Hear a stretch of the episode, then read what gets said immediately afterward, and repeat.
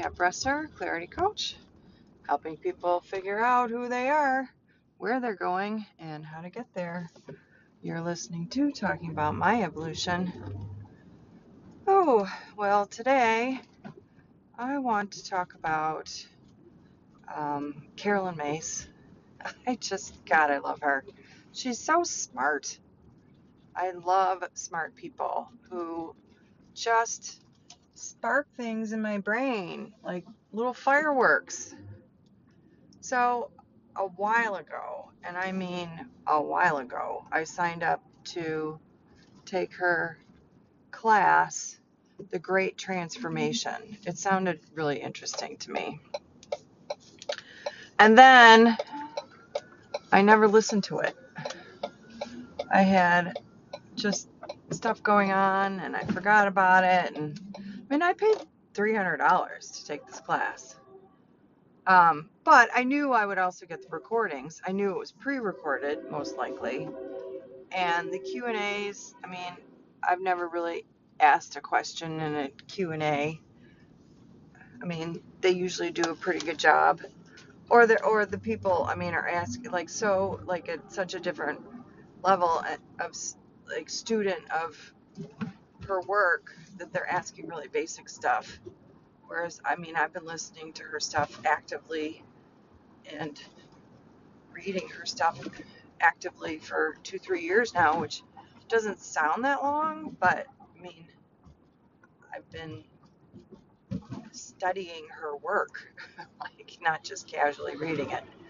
So, and I'm a good student, so I'm more familiar with her ideas than people new to her program, certainly, and maybe people who have only read a book or two.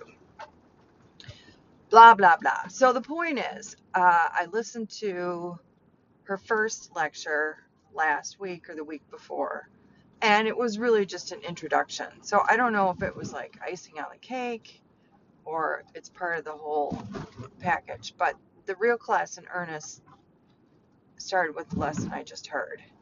And she's talking about, so the class is called The Great Transformation. And I believe it's our transformation from being physical sense based people to energetic people. And she was talking about some of the ways that's happened in our life. For example, we live in our phone. We live in like an energy world now. So much of what we do doesn't have to do with anything we can see. Like our phones, our radios, our computers. I mean, yes, we can see them, but the data lives in clouds and you can't touch it. Like it's just there. We can access it. And she's saying that's what our intuition is. And our intuition is no secret or mystical thing or something we inherited. Like we all have it. It's our ability to tune into the energetic world around us using our inner senses. And she's like, it's not woo-woo. It is. It is how we are wired. She said, you can strengthen that. You can improve that data receptor ability, AKA your intuition. But she was saying it's not something special that's only some people have. It's not, she's saying, God, would a light just turn green? Thank you. She said, it's not special at all. It's just who we are. It's how we're wired. And so to not use it, I mean, she said, and we're wired that way for survival, to heed our gut when we're about to get hurt emotionally or physically or even financially. Like, don't eat that thing. It might be poisonous. Or there's the lion about to pounce. Or, whatever it might be. Don't date that guy. So when you heed your gut, you stay safe. And when you don't heed your gut, you get hurt oftentimes. Unless you, you know, eventually heed your gut and then you stay safe. So it's a safety mechanism. But there's other stuff you can use it for. Like, what do I do next? Or, you know, I mean, just, I don't know. You can use it to figure out your next steps and to tune in and to see what's true. Now, she doesn't go into all that, what's true and what isn't true. This is just the first one. But she indicates she's going to talk about relationships and power, the power dynamic, which she's talked about before, and I've talked about reading. Everything is a power dynamic. And she's also talked about the words that we use. And I had forgotten this one, but when she says, I deserve it, then you're opening up your victim, martyr aspect, your archetype. And it's like you've given up your power of choice. But she didn't talk about that then. I mean, she just triggered the word, like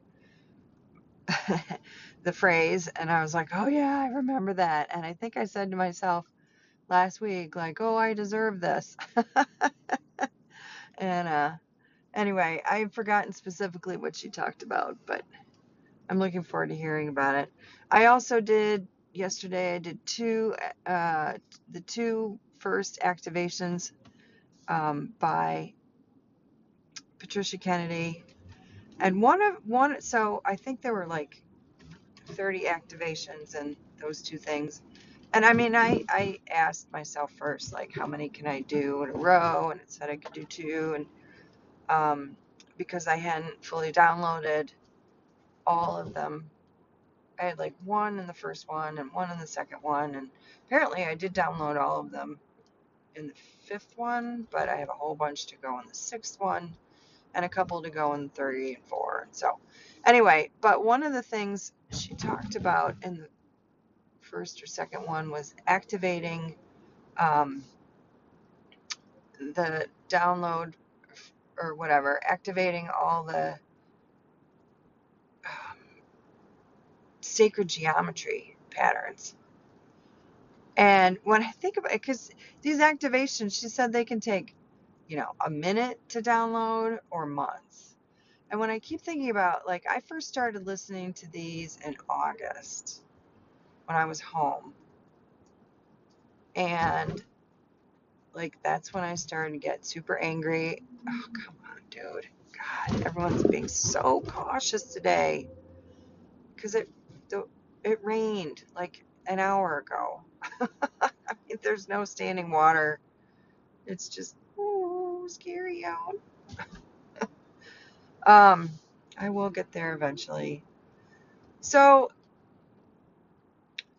I mean, all of a sudden, in late August, early September, I just wanted to read about crop circles. Oh, come on. He's going over these speed bumps at like 0 miles an hour. Jesus. Then don't take this way. Sorry. I just, just fucking move your butt. There are people behind you, like a lot of people behind you. So my road rage is in check today. And it's making it so I can't have a good podcast. Yay. Blame it on something else.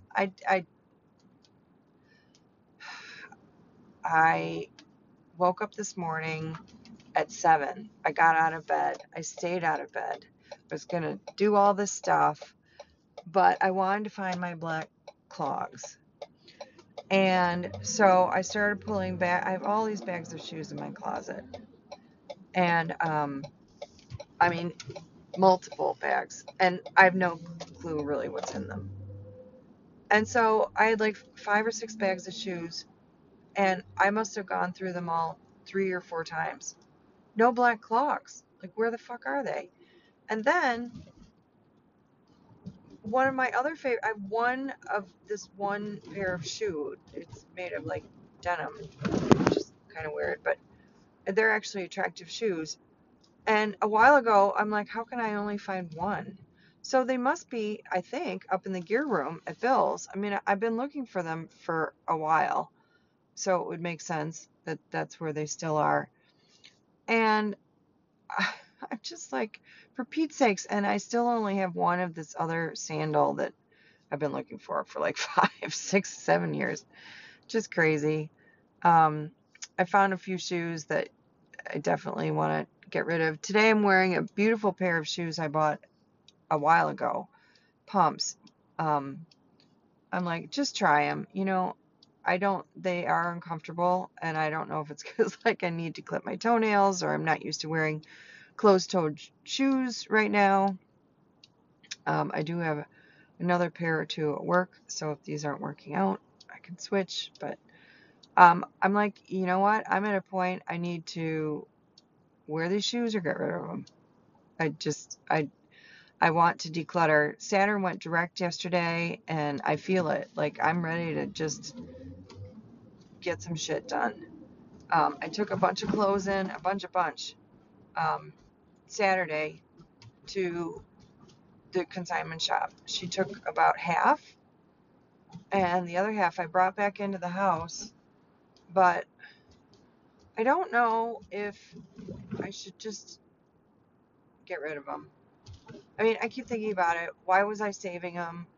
I'm never going to fit in these clothes again. I mean, these are like old 8s, and which means they're like today's 4. I was very trim at one point, and my body just is not that shape anymore. I mean, it's just not that shape. Even if I lost all the weight in the world, I don't know that it would. Those would be something I would want to wear. And of course, Franny's never going to wear them. So I think I should just, I mean, you know, and then I'm like, oh, am I saving them for posterity? Well, they're not designer clothes. I mean, they are designer label, but they're, I mean, I'm just being silly. Just move them out. I think it's because this is why I have a hard time getting rid of stuff.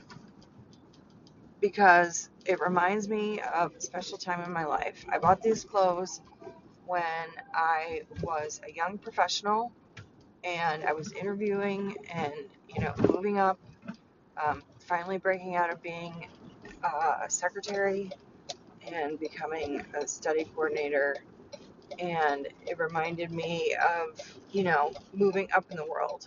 I was buying nicer clothes, and I was buying them at Saks, and I was really proud of myself.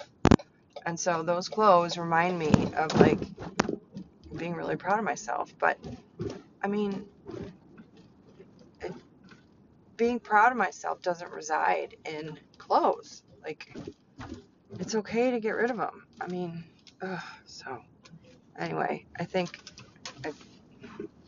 I hate that I have to talk myself into doing it, but I'm running out of room, and I would like to save like the historical clothes that are super cool, rather than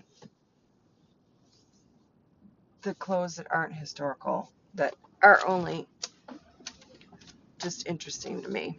So, yeah, well, I am at work. I made it. I made it.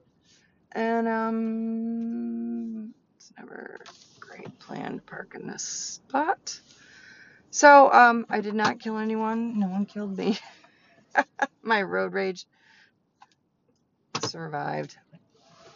And, yeah, Carolyn Mace. I'm going to keep listening to her. Boy, this is tight. And I will keep you posted. All right. Have a great day. Take care.